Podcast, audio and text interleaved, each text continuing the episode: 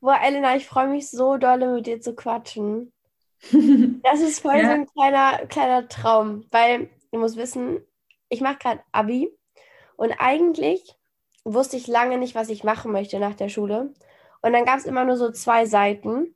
Einmal Journalismus oder Gynäkologie. Es gab nur diese beiden Seiten.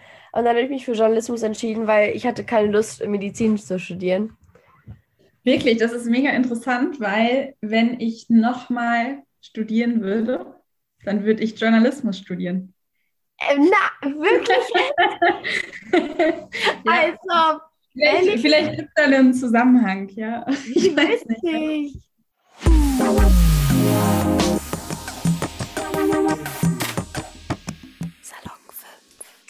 Hallo Friends, was geht ab? Ich bin's Dina und ich bin hier gerade mit der lieben Elena. Und Elena, magst du dich einfach direkt mal vorstellen? Genau, ja, ich bin, mein Name ist Elena Leineweber und ich bin 33 Jahre alt. Fühle mich zwar noch nicht so alt, aber tatsächlich bin ich es schon. Ähm, bin Frauenärztin und mache gerade noch eine Schwerpunktweiterbildung für Hormone und Kinderwunschmedizin arbeite in einer Frauenarztpraxis und am Hormon- und Kinderwunschzentrum der Uniklinik Bonn.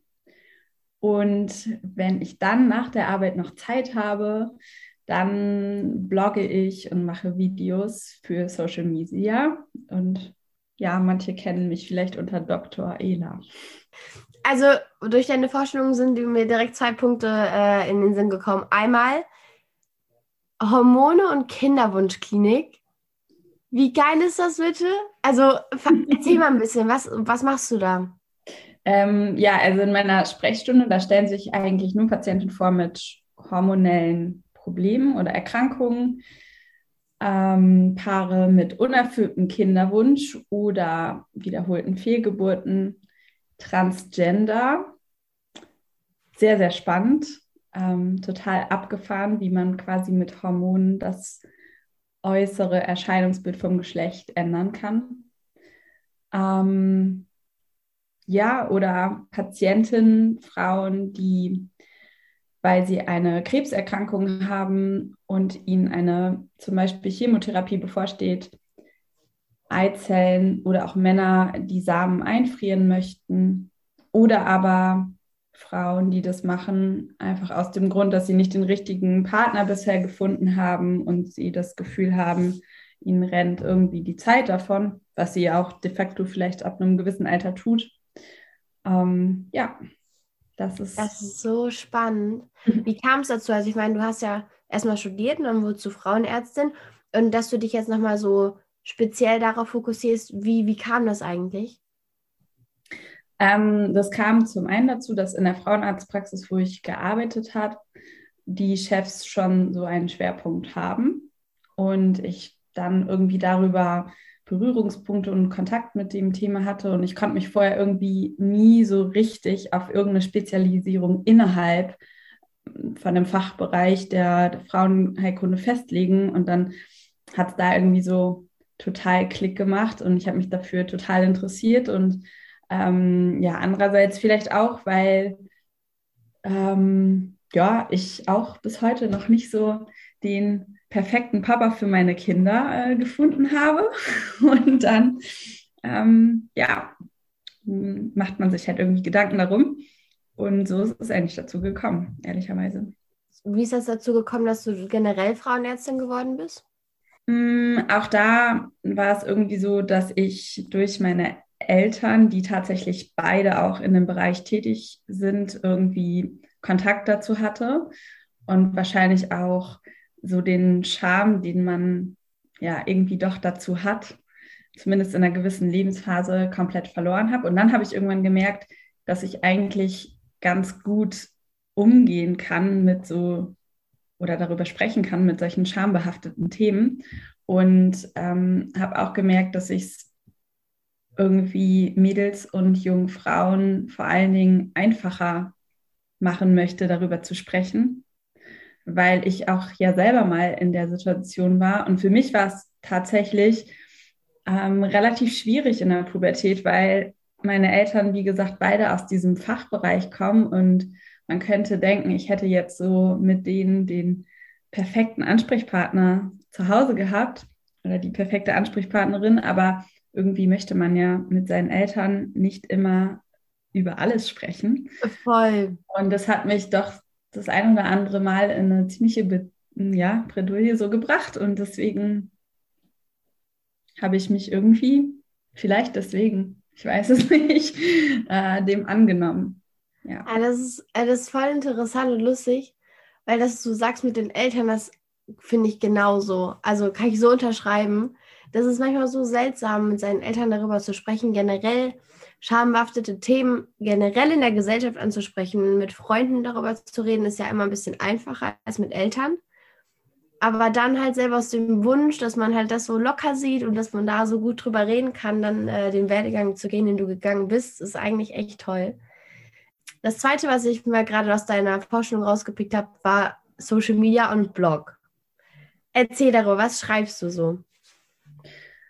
Ähm, ja, ich habe irgendwie eigentlich durch meinen Bruder tatsächlich ist eine längere Story, bin ich darauf gekommen, dass äh, man vielleicht da irgendwie mal was machen sollte und so als Expertin ähm, über Themen berichten sollte, die doch irgendwie sehr viele Menschen betreffen, aber sich keiner so gut damit auskennt und jeder kennt es, glaube ich, wenn man irgendwelche Symptome hat oder sich unsicher ist, schmeißt man heutzutage als erstes mal Google an.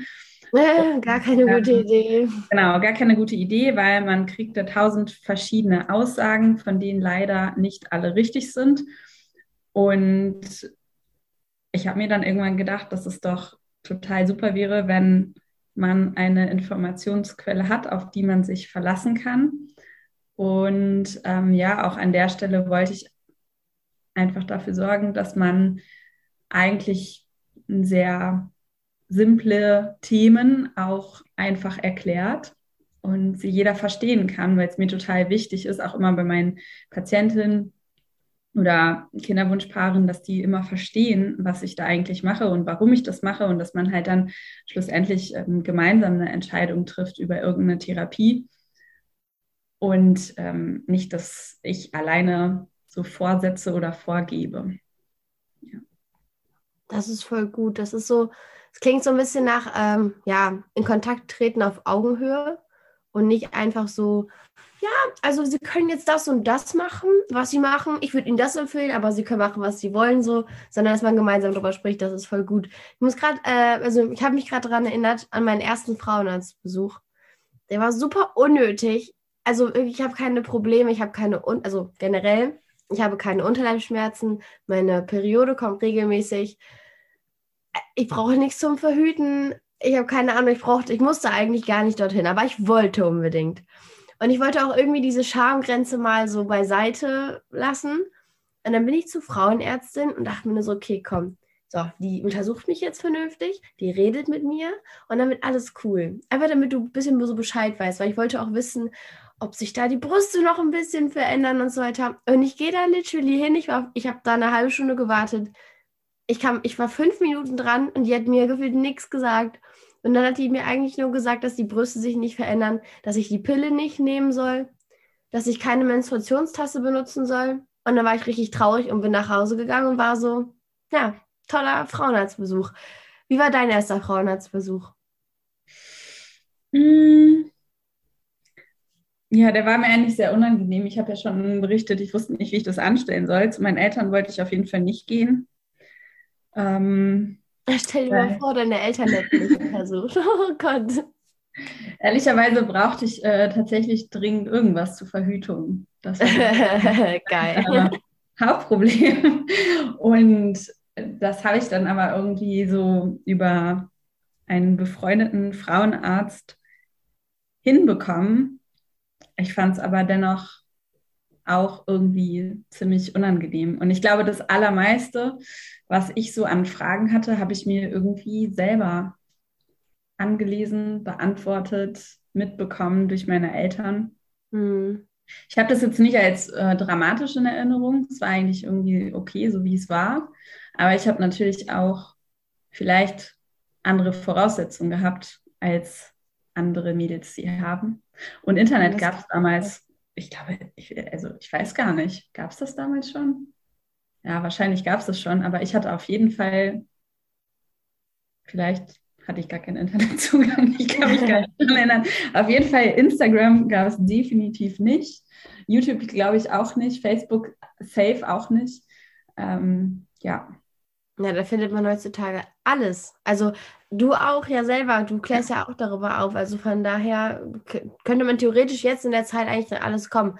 Wenn du gerade Verhütungsmittel ansprichst, äh, dass du unbedingt eins brauchtest, was glaubst du denn generell jetzt, was ist das beste Verhütungsmittel? Weil ich habe irgendwie das Gefühl, dass ganz oft Frauenärzte oder Frauen, ähm, ja, ein Frauenarzt oder eine Frauenärztin ganz oft einfach so die Pille hinterher wirft. Weißt du, was ich ähm, meine? Das ja. ist ja auch so ein typisches Klischee, irgendwie was gesagt wird. So, ja, man geht zum Frauenarzt, oh, ich habe Unterleibsschmerzen, ich brauche was zur Fötung. Ja, bitte, Pille, Pille, Pille, Pille. Was sagst du dazu? Also ist die Pille mhm. überhaupt so toll und was ist das Top-Verhütungsmittel für dich? Also Top-Verhütungsmittel gibt es erstmal gar nicht.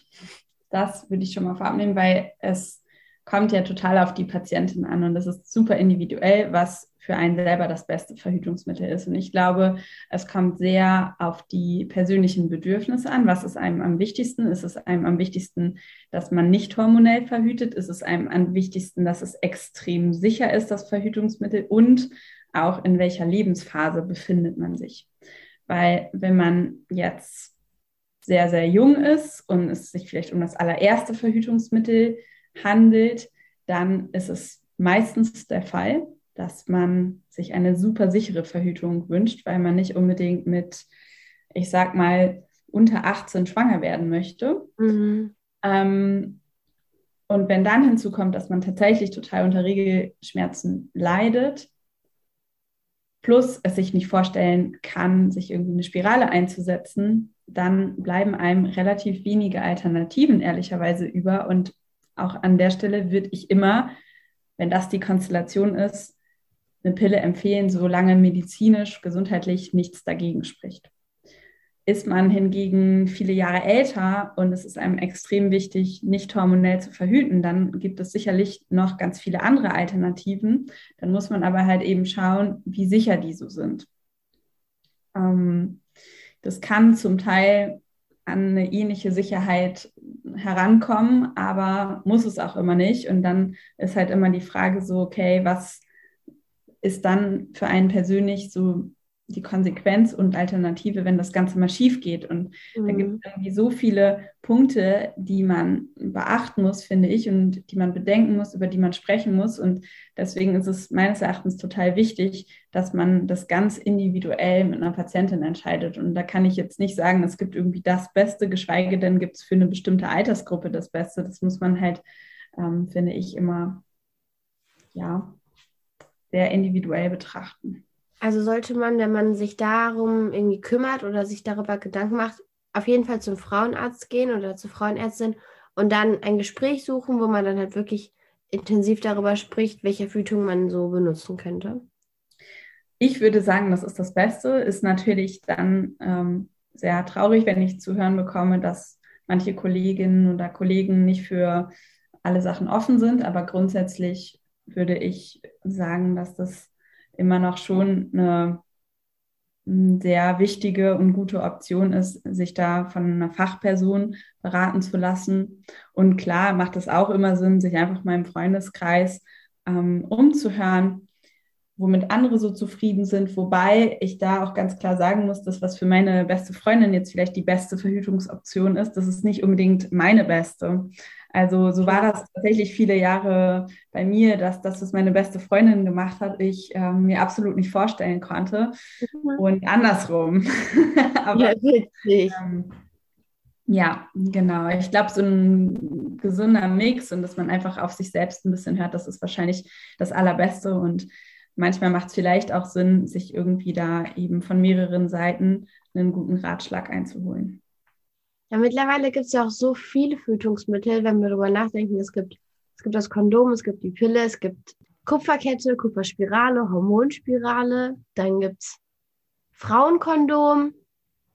Es, hast du das gesehen auf Social Media? Das habe ich letztens, habe ich das nochmal gesehen. Ich weiß gerade gar nicht, dass die Männerpille jetzt bald kommt oder dass die dass die ausprobiert wurde ja. bei irgendwem? Das habe ich gelesen, weiß ich, aber noch ist sie nicht da. Ich äh, feiere es auch erst ab, wenn sie dann überhaupt da ist.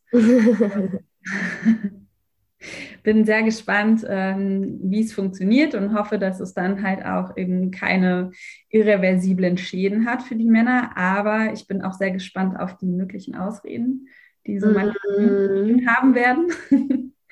ähm, und ich meine, ist auf jeden Fall, wenn es funktioniert, ein riesengroßer Vorteil. Aber ich muss auch ehrlich sagen, ich würde mich ja nicht auf alle Männer verlassen, was das angeht. Das ist eigentlich Sorry, krass, oder? Sorry an die Männerwelt, aber ja, das will ich nicht. No joke. Habe ich mir aber auch gedacht. Also, keine Ahnung, ich kann mir persönlich selber nicht vorstellen, die Pille zu nehmen. Also ich weiß nicht, ich bin auch noch, ich bin nicht in so einer Situation, dass ich jetzt unbedingt mit der Pille fühlen mü müsste. Aber irgendwie kann ich mir nicht vorstellen, so viel Vertrauen in einen Mann zu stecken, dass ich weiß, der nimmt regelmäßig die Pille, der hat einen Pillenwecker, der, der trackt das und er macht, weiß ganz genau, wann er was, also wann er welche Pille nehmen muss. Und ob der eine Pillenpause, ich weiß gar nicht, gibt es eine Pillenpause bei der Männerpille? Ich weiß es gar nicht. Aber wie krass es eigentlich ist im Umkehrschluss, dass die Männer so viel, okay, wahrscheinlich ist, den, ist der Hälfte das wahrscheinlich auch egal, aber wie viel Trauen die eigentlich da in einer Frau, in eine Frau stecken müssen, dass sie die Pille regelmäßig nimmt, ist eigentlich voll lustig. Ja, das stimmt. Das müssen sie tatsächlich. Was ist denn dein, dein Favorite also Menstruationsartikel? Du hast ja gerade gesagt, du findest die Menstruationstasse richtig toll. Benutzt du sie selber auch oder hast du einen anderen Favorite? Ja, ja, doch, doch. Ich benutze sie auch. Ich habe aber keinen, also es kommt halt auf die Situation und den Tag an. Ähm, ich benutze, glaube ich, alles, was es so gibt. Hm. Ähm, ja, habe auch schon alles ausprobiert. Ich finde Ausprobieren eh super. Mm. Sehr gerne. Dann kann ich auch besser mitreden, finde ich. Mhm. ähm, und ja, Menstruationstasse ist schon auf jeden Fall sehr cool, weil man einfach meines Erachtens stundenlang nicht dran denken muss und zwischendurch vergisst, dass man eigentlich gerade die Regel hat. Voll. Das Aber auch voll der auch alles andere funktioniert.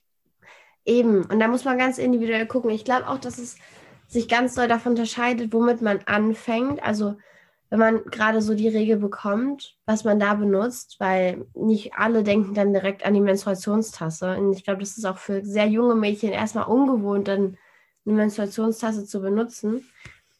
Ich habe auch damals erstmal mit Binden angefangen, dann habe ich mich ganz Zeit nicht getraut, einen Tampon zu benutzen. Und als ich dann zum ersten Mal einen Tampon benutzt habe, war die große Liebe entflammt und dann war ich so, boah, wie geil, das ist ja viel besser für mich. Das ist halt sehr individuell, wie du gerade schon gesagt hast. Ähm, du hast ja gerade vorhin schon erzählt, dass du äh, dich jetzt gerade spezialisierst auf Hormone und Kinderwunsch. Mhm. Und ähm, da hast du ja mit ganz vielen verschiedenen individuellen Patienten und Patientinnen zu tun. Mit was kommen denn die Patienten und die Patientinnen zu dir am, also so am häufigsten? Ähm, okay, da muss man ein bisschen unterscheiden, ob ich gerade in der Frauenarztpraxis arbeite oder jetzt in dieser speziellen Sprechstunde an der Uniklinik. Mhm, dann erstmal in der Frauenarztklinik. Äh, Verhütung, mhm. Versorge und Schwangerschaft. Das sind so die Schwangerschaftsbetreuung. Das sind eigentlich so die häufigsten Sachen. Und bei den hormonellen Erkrankungen ist es, glaube ich, sehr, sehr häufig das PCO-Syndrom. Hat man vielleicht schon mal gehört, ist so eine der häufigsten hormonellen Erkrankungen bei Frauen, weswegen man ähm, und regelmäßig die Periode bekommt oder Haarausfall hat, unreine Haut hat, vermehrte Körperbehaarung. Das sind so die Klassiker an Symptomen. Ähm, ja, unerfüllter Kinderwunsch natürlich, klar. Mhm. Transgender ist auch klar zur Beratung. Das finde ich so spannend. Mhm. ist es auch. Das, also da, da will ich, da, da möchte ich auch noch was fragen zu. Das ist bestimmt so cool. Ja, hau raus. Was möchtest du ähm, Wie ist das denn dann, wenn dann die Menschen zu dir kommen, die, trans, die transgender sind? Also, womit kommen sie so zu dir und was erzählen die? Das ist ja auch so eine spannende Reise, wenn man seinen Körper anfängt zu verändern. Das ist so Wahnsinn. Ja, ich glaube, ähm, die meisten, die haben, die halt kommen, die kommen ja explizit, weil sie eine Hormonbehandlung wünschen. Und das ist dann, wie du gesagt hast, auf deren Reise eigentlich schon so der Punkt, wo sie sich schon sehr viel Zeit damit beschäftigt haben. Aber die Hormonbehandlung ist dann häufig so der erste Schritt mhm.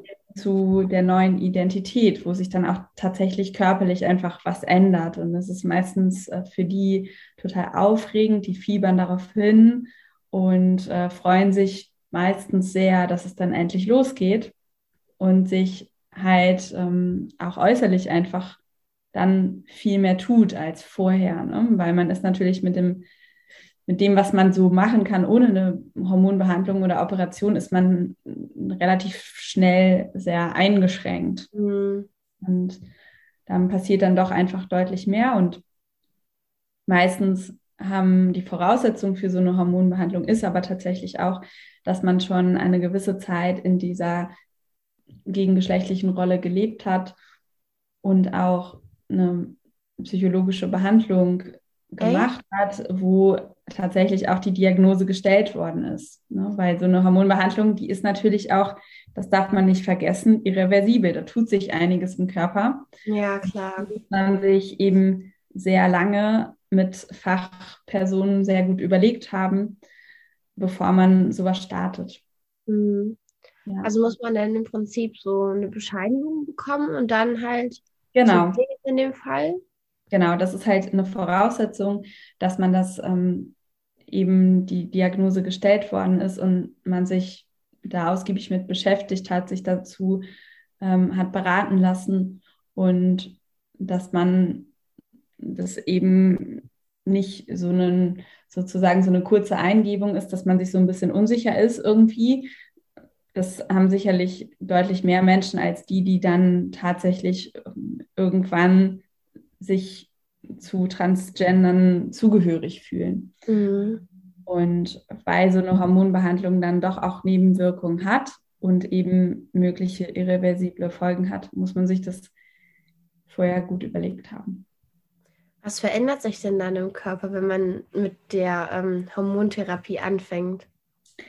Also, wir machen jetzt mal das Beispiel Frau zu Mann. Dann würde man entweder Testosteron spritzen oder aber über die Haut in Form von solchen Gels applizieren. Und die ersten Effekte sind dann so nach drei bis sechs Monaten zu erwarten. Die maximale Ausprägung tatsächlich erst nach zwei, drei Jahren. Und ähm, dann kommt es natürlich ähm, zu vermehrt ähm, Haarwachstum. Ähm, es bildet sich mehr Muskulatur, dadurch nimmt man auch Gewicht zu. Muskeln sind ja meistens schwerer, die Stimme wird logischerweise dunkler. Ähm, es kann sein, dass Bart wächst. Ja. Das ist so. Down kann es auch tatsächlich eine Nebenwirkung sein, dass die Klitoris größer wird. Da muss man auch immer drüber aufklären. Echt? Ja, tatsächlich schon, ähm, dass sich auch die Stimmung ändern kann, dass man im Verhalten ein bisschen aggressiver wird. Das macht halt einfach das Hormon. Ähm, ja. Und meistens oder häufig überlegen sich viele der Patientinnen oder Patientinnen dann auch im Verlauf, dass sie äh, noch eine geschlechtsumwandelnde Operation machen und das dann auch noch angleichen. Aber das ist meistens eher so, ähm, kommt meistens erst danach. Ja. Und wie ist das um, also andersrum? Ähm, Mann zu Frau, ja, da ist es halt so, dass sich dann eher das Fettgewebe vermehrt, auch hin, dass ein bisschen Brust sozusagen wächst. Das ist natürlich immer alles begrenzt. Ähm, ja, die Stimme verändert sich auch, das Hautbild verändert sich, die Haare verändern sich. War das, ja. Ich finde es so schön, dass sowas möglich ist. Das ist so toll. Ich glaube, so vor 200 Jahren oder vor 100 Jahren hätte man sich das gar nicht vorstellen können, dass sowas mit Hormontherapie funktionieren kann. Ja, äh, also es ist schon sehr abgefahren, wenn man denkt, es sind halt quasi nur so kleine Botenstoffe im Körper, aber die richten eine ganze Menge an. Voll. Ich liebe mhm. das auch auf TikTok, wenn ich ähm, so mal so von der For You-Page rumscrolle, finde ich ganz oft so Videos, wo dann Transgender so festhalten in so Zeitabschnitten, wie die, wie sich die Stimme verändert, wenn, ähm, wenn man mhm. Testosteron bekommt. Ja. Und ich liebe das dann so zu sehen, so in dem, sagen wir mal, ein Jahr, wenn die Stimme noch so total jetzt in dem Fall weiblich ist und die dann am Ende so richtig tief und männlich wird. Und ich war so, was, wie krass, das ist einfach mit Hormonen gemacht wird, ist so wahnsinnig. Ja. Voll. Das, du meinst ja gerade auch, ähm, dass in der Frauenarztpraxis jetzt Leute auch zu Krebsvorsorgen, ähm, Vorsorge zu dir kommen. Mhm. Wie ist das denn? Also generell, ähm, ich wollte eigentlich auch mal Gynäkologin werden. Ich finde es immer noch voll toll. Und ich glaube, in einem zweiten Leben würde ich es auch noch mal machen wollen. Ich habe mich jetzt doch umentschieden. Aber was ich total, ja, spannend fand, mich damit auseinanderzusetzen, als ich darüber nachgedacht habe, diesen Weg einzuschlagen, war, dass ich ja irgendwann Menschen sagen muss, dass sie schwanger sind, worauf, was ich richtig toll fand, dass ich aber auch Leuten sagen muss, sie haben ihr Kind verloren oder sie haben leider Krebs. Wie ist das für dich? Womit kommen denn die Menschen so, oder wie reagierst du, wenn du den Menschen eine schwere Nachricht überbringen musst? Ähm, also ich mache das natürlich, sagen wir mal, nie gerne oder das ist immer schwer, auch für mich. Aber ich empfinde es auch als eine sehr wichtige, verantwortungsvolle Aufgabe, jemanden ähm, ehrlich darüber, darüber informieren, wie es um die Gesundheit steht oder die Situation und in der Situation auch für den Menschen da zu sein. Und da steht dann quasi in dem Moment dieser Aspekt und auch irgendwie die Professionalität sozusagen im Vordergrund, den Menschen auch in dieser Situation, wo es, glaube ich, deutlich wichtiger ist eigentlich noch als in einer schönen, glücklichen Situation, den Menschen beiseite zu stehen. Definitiv. Und das ist dann so das Gefühl, was äh, bei mir überwiegt als mhm. dass ich mich sozusagen persönlich in diese Situation reinbegebe. Voll, voll krass. Ich weiß nicht, also ich finde es total schwierig. Ich finde es auch immer, immer schwer, generell Leuten schlechte Nachrichten zu übermitteln. Und dann halt nochmal so wirklich Menschen zu sagen, ja, sie sind krank, ist, glaube ich, echt nicht einfach. Was ist denn mit einer Krankheit, die sich ähm, Endometriose nennt. Das ist eine Krankheit, die kennt man ja eigentlich nicht so. Also die kennt man eigentlich schon, aber irgendwie erfährt man nicht so viel darüber. Was ist das eigentlich? Ähm, ja, also Endometriose ist tatsächlich eine Krankheit, die hm, relativ viele Frauen betrifft. Man glaubt mittlerweile, dass bis zu 10 Prozent der Frauen, also eine von zehn, vielleicht von Endometriose betroffen sein könnten. Das ist ja mega, mega viel. Ja. Ähm, dazu muss man aber gleich sagen, dass die Ausprägungen sehr, sehr unterschiedlich sind und man auch einen extrem milden Verlauf haben kann, beziehungsweise überhaupt gar keine Symptome hat. Ähm, das gibt es auch. Aber andersrum mhm. gibt es halt eben leider auch, dass man sehr starke Symptome hat. Dazu gehören vor allen Dingen Schmerzen bei der Regelblutung, Schmerzen beim Geschlechtsverkehr, vielleicht Verdauungsstörungen. Und die Endometriose ist erstmal eigentlich eine gutartige Erkrankung. Also es ist nicht wie Krebs eine bösartige Erkrankung. Das heißt aber nicht, dass sie nicht für die einzelne Person extrem belastend sein kann. Ähm, dabei sind Zellen der Gebärmutterschleimhaut, also die eigentlich sonst im Inneren in der Gebärmutter sind, und diese Schleimhautschicht bilden, die sonst bei der Menstruation jeden Monat abblutet. Diese Zellen sind nicht nur in der Gebärmutter, sondern bei Patienten mit Endometriose auch irgendwo anders im Bauchraum.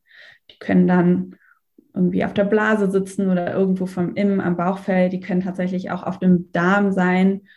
Ähm, man find, kann die in der Theorie überall im Körper finden. Und die bauen sich jetzt eben auch, genauso wie sich im Zyklus die Gebärmutterschleimhaut auf und abbaut, bauen sich auch diese Zellen weil die eben hormonaktiv sind im Zyklus auf und ab. Und das führt immer zu einer Entzündungsreaktion als auch eben zu Beschwerden. Ja. Wie kann man das denn unterscheiden? Du hast ja gerade gesagt, Symptome wären so Regelschmerzen, starke oder auch so ja, Probleme beim, beim Geschlechtsverkehr, also Schmerzen beim Geschlechtsverkehr. Aber das ist ja eigentlich ja auch ganz normal. Genau, das, ja, das macht es auch tatsächlich für ähm, uns Ärztinnen und Ärzte häufig schwierig, das nur anhand solcher ähm, ja, von Erzählungen sozusagen, wenn man mit den Patientinnen darüber spricht, auseinanderzuhalten. Also da gibt es ähm, mittlerweile ganz gute Scores sozusagen und Fragebögen, die das ein bisschen besser eingrenzen lassen, wie stark diese Ausprägung ist und ab wann man dann tatsächlich daran denken sollte als Arzt oder das ein bisschen objektivieren kann, ähm, dass es sich um eine Endometriose handeln könnte. Mhm. Also ähm, genau, und dabei wird dann eben auf die Symptome und den Ausprägungsgrad der Symptome extrem viel Wert gelegt. Okay. Krass, und wie kann man das dann behandeln? Ähm, tatsächlich ist es so, dass erstmal muss man wissen, um die Diagnose definitiv zu stellen, muss man eigentlich immer eine Bauchspiegelung machen. Mm.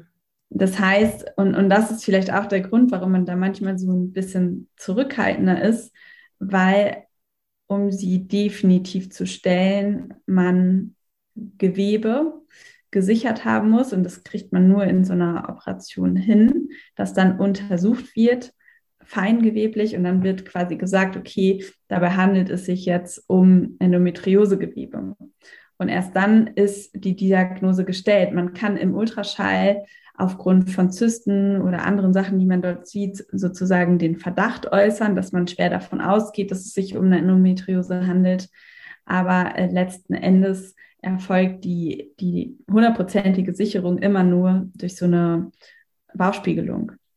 Und deswegen ist man natürlich auch äh, nicht so schnell dabei und schickt jede Patientin, die sagt, dass sie starke Regelschmerzen hat, mal direkt zu einer Bauchspiegelung. Mhm. Ähm, genau, wenn man dann weiß, dass es sich um eine Endometriose handelt, dann ist immer erstmal das größte Ziel, die möglichst zu entfernen, die Endometriose. Und auch das passiert dann in so einer Operation, dass man all diese Herde, die da nicht hingehören, entfernt. Ähm, und ich hatte eben schon angesprochen, es gibt Patientinnen, die haben eine Endometriose, aber haben eigentlich kaum Symptome oder gar keine. Und das ist zum Beispiel der Fall, wenn man jetzt aufgrund von irgendeiner anderen Sache eine Bauchspiegelung bekommt. Sagen wir mal, man hat eigentlich eine Blinddarmentzündung oder so. Und dann wird es währenddessen festgestellt, dass da auch Endometrioseherde sind. Das gibt es auch. Ähm, und man hatte vielleicht eigentlich überhaupt gar keine Beschwerden. Und der nächste Punkt in der Behandlung ist dann auch, dass man eben versucht, dass die Herde entweder, wenn die alle ja im besten Fall vollständig entfernt worden sind, dass die nicht wiederkommen oder keine neuen entstehen. Und an der Stelle wird dann die Pille dafür verwendet. Und zwar in der Regel eine ähm, östrogenfreie Pille. Denn die führt dazu, dass sich dieses Gewebe ähm, nicht nur in der Gebärmutter nicht mehr aufbaut, sondern auch woanders im Körper. Ich hatte ja gesagt, das ist ja auch hormonaktives Gewebe. Und an der Stelle muss man sagen, sollte man die Pille wirklich überhaupt nicht verteufeln, sondern als Medikament äh, einstufen und sehen, die dazu führt, dass sich diese Schleimhaut nicht mehr so aufbauen kann. Und das äh, kann dann vielen Patientinnen helfen, dass die Endometriose nicht wiederkommt, nicht so schnell wiederkommt oder aber auch die Beschwerden, die Symptome eben nicht so stark sind. Was kann man denn machen, wenn man merkt, dass man Symptome und ähm, Schmerzen hat, jetzt so als einfaches junges Mädchen zum Beispiel, was eigentlich noch gar nicht so genau weiß, dass sie eigentlich vielleicht davon betroffen ist?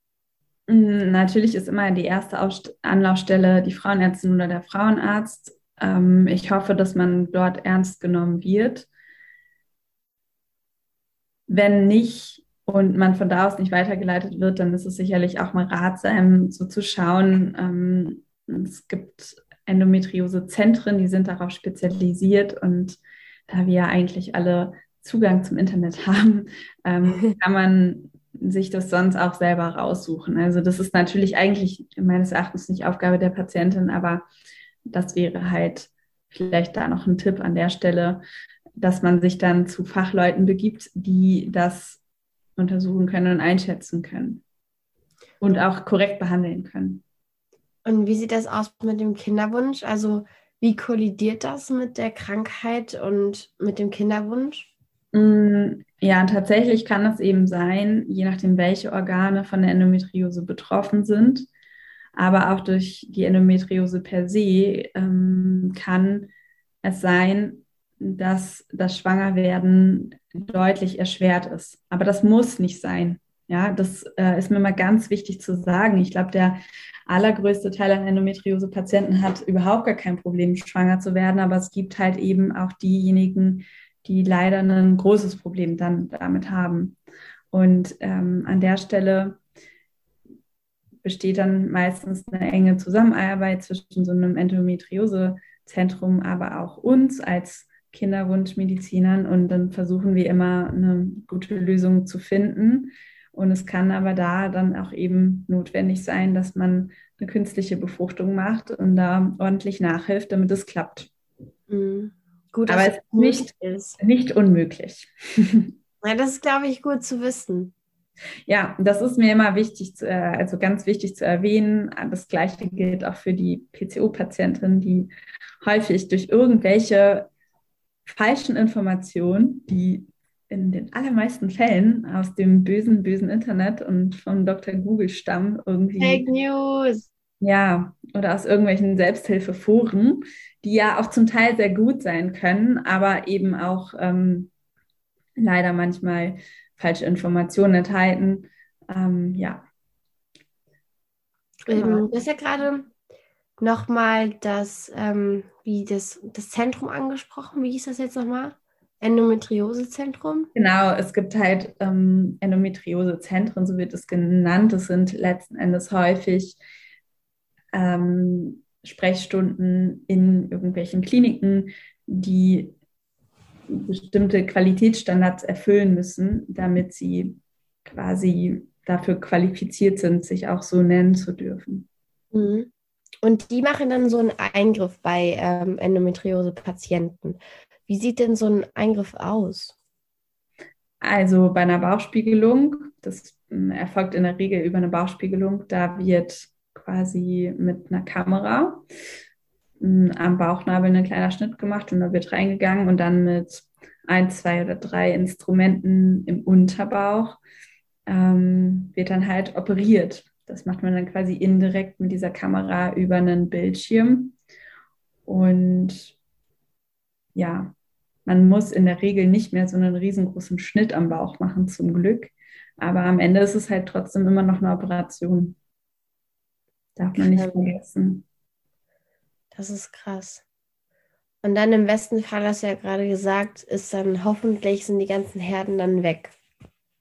Genau, im besten Fall können die alle entfernt werden und kommen dann hoffentlich auch nie wieder. Ich weiß gar nicht, wie das so abläuft, aber man muss doch regelmäßig, also man geht ja regelmäßig zur Frauenärztin, bisher zum Frauenarzt. Und ähm, da wird ja nicht jedes Mal das Gleiche gemacht, oder? Ähm, nee, es wird nicht immer das Gleiche gemacht. Insofern nicht, weil man schon eine symptombezogene Untersuchung macht. Also das heißt, wenn mir jetzt jemand sagt, ich habe irgendwie ständig Bauchschmerzen, dann würde ich eine Ultraschalluntersuchung machen. Die muss ich hingegen nicht machen, wenn alles in Ordnung ist. Ja, klar. Man muss das ja schon auch immer so ein bisschen rechtfertigen vor den Krankenkassen, was man gemacht hat. Man kann nicht immer alles machen, leider nicht. Was aber regelmäßig gemacht wird, das ist so ein Krebsvorsorgeabstrich, der gehört eigentlich dazu und der wird einmal im Jahr gemacht und auch übernommen von den Krankenkassen. Das ist so der Go-To-Arztbesuch dann in dem Moment bei der, beim Frauenarzt, bei der Frauenärztin.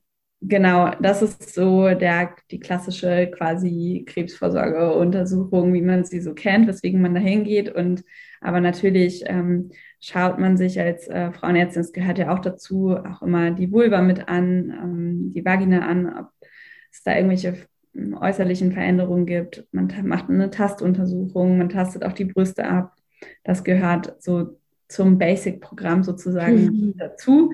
Und je nachdem, was dann für Beschwerden bestehen, werden noch weitere Untersuchungen gemacht.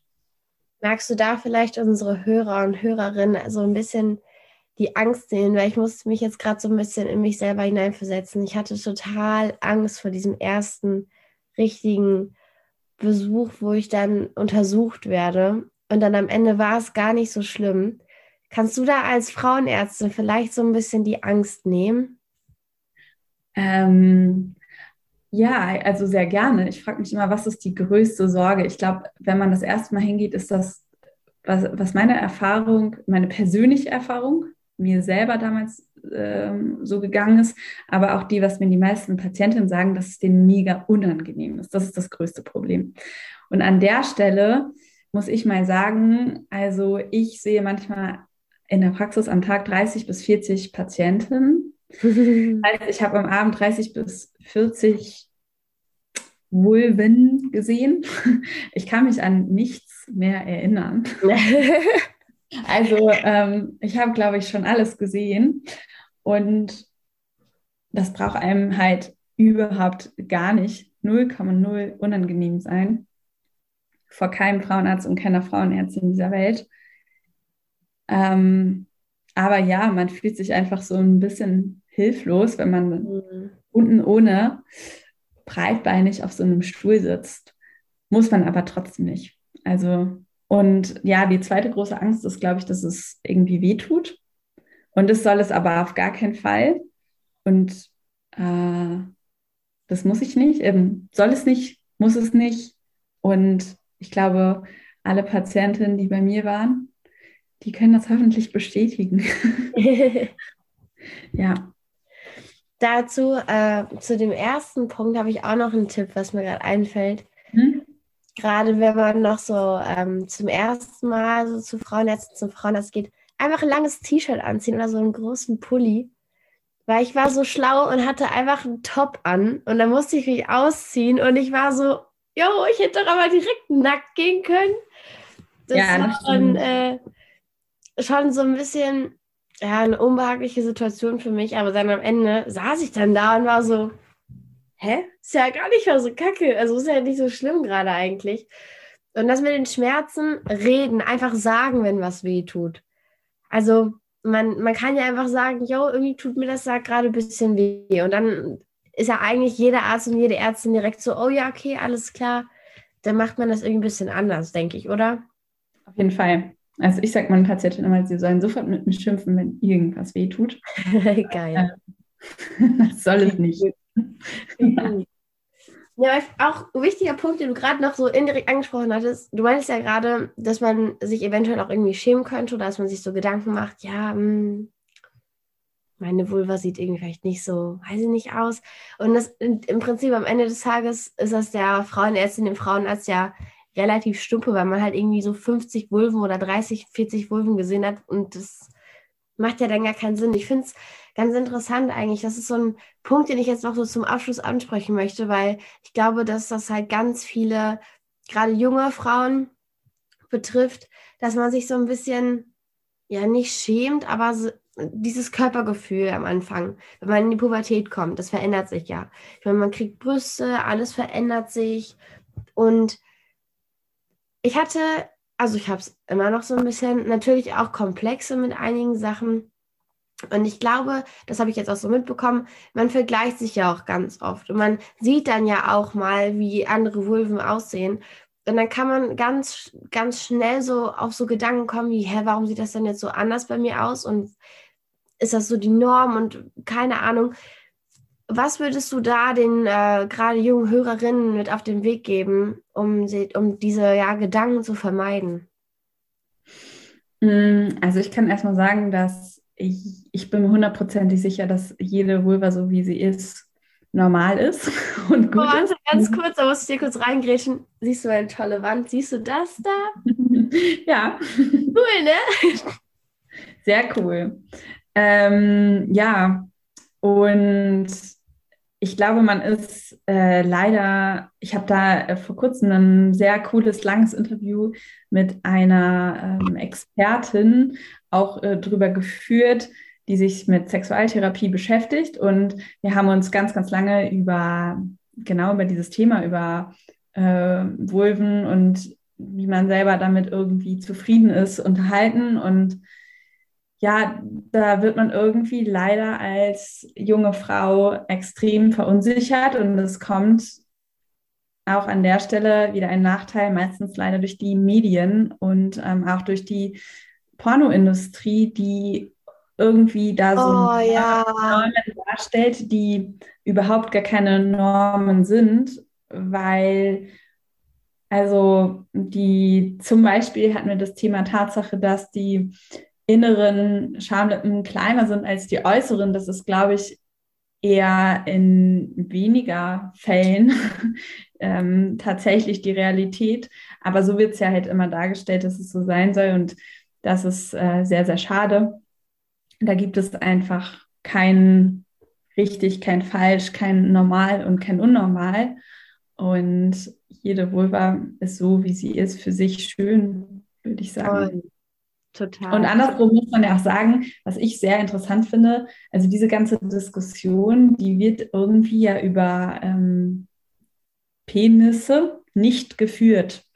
Dabei sehen die auch alle unterschiedlich aus und ähm, da wird sich irgendwie äh, nicht so exzessiv drüber unterhalten und das nicht diskutiert. So und ich glaube, die Männer sind da nicht so verunsichert wie die ganzen Frauen. Und ja, sehr schade. Weil man, weil man da auch sagen muss, da wird aber dann äh, über ein anderes Thema gesprochen und zwar jetzt ganz, ganz klassisch. Hat der einen kurz oder hat der einen lang?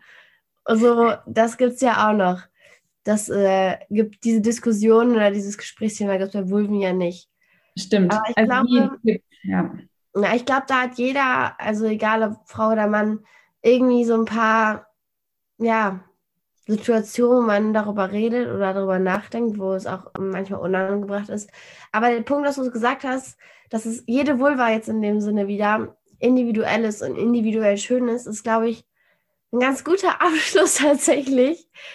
Ähm, man sich da gar nicht so Gedanken machen sollte, denn man ist so geboren, wie man geboren ist. Und selbst jetzt auch nochmal auf äh, Transgender ähm, zurückzukommen, selbst wenn man das selbst wenn man, selbst wenn man sich nicht wohlfühlt im eigenen Körper, gibt es so tolle Möglichkeiten, sich zu verändern, beziehungsweise sich eigentlich so zu seinem eigenen Bild und seinem eigenen Ich näher zu kommen. Und da gibt es halt diese Hormontherapien und jeder, jede Frau jetzt in dem Sinne sollte auf jeden Fall meiner Meinung nach anfangen, irgendwann sich in seinem eigenen Körper wohlzufühlen, mal zum Frauenarzt zu gehen, das ist ja absolut nicht schlimm. Und wenn man dann noch so eine tolle Frauenärztin hat wie Elena zum Beispiel, braucht man sich gar keine Sorgen machen.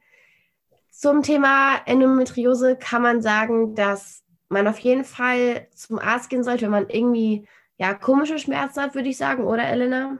Ja. Ja, dann einfach abchecken lassen. Und selbst wenn, gibt es ja da gute Möglichkeiten, die Krankheit irgendwie zu behandeln. Und ja, hast du noch irgendwas zum Abschluss zu sagen? Mm, ja, ich würde mich weiterhin freuen, wenn ihr alle mit ganz vielen Fragen zu mir kommt und keinen Charme habt und ich beantworte immer gerne alles. Bisschen Werbung hier auf Instagram. auf Instagram äh, findet ihr das Allermeiste von mir und da findet man mich unter Doktor mit K geschrieben unterstrich Ela, wie man spricht, E-L-A. Ähm, auf YouTube unter Schwanger mit Dr. Ela. so Leute, dann checkt auf jeden Fall Elena ab. Äh, Elena, danke für das Gespräch. Ich fand es super interessant, mit dir zu quatschen. Ich auch. Und ich hoffe, es hat euch gefallen und wir hören uns beim nächsten Mal wieder. Tschüssi. Tschüss.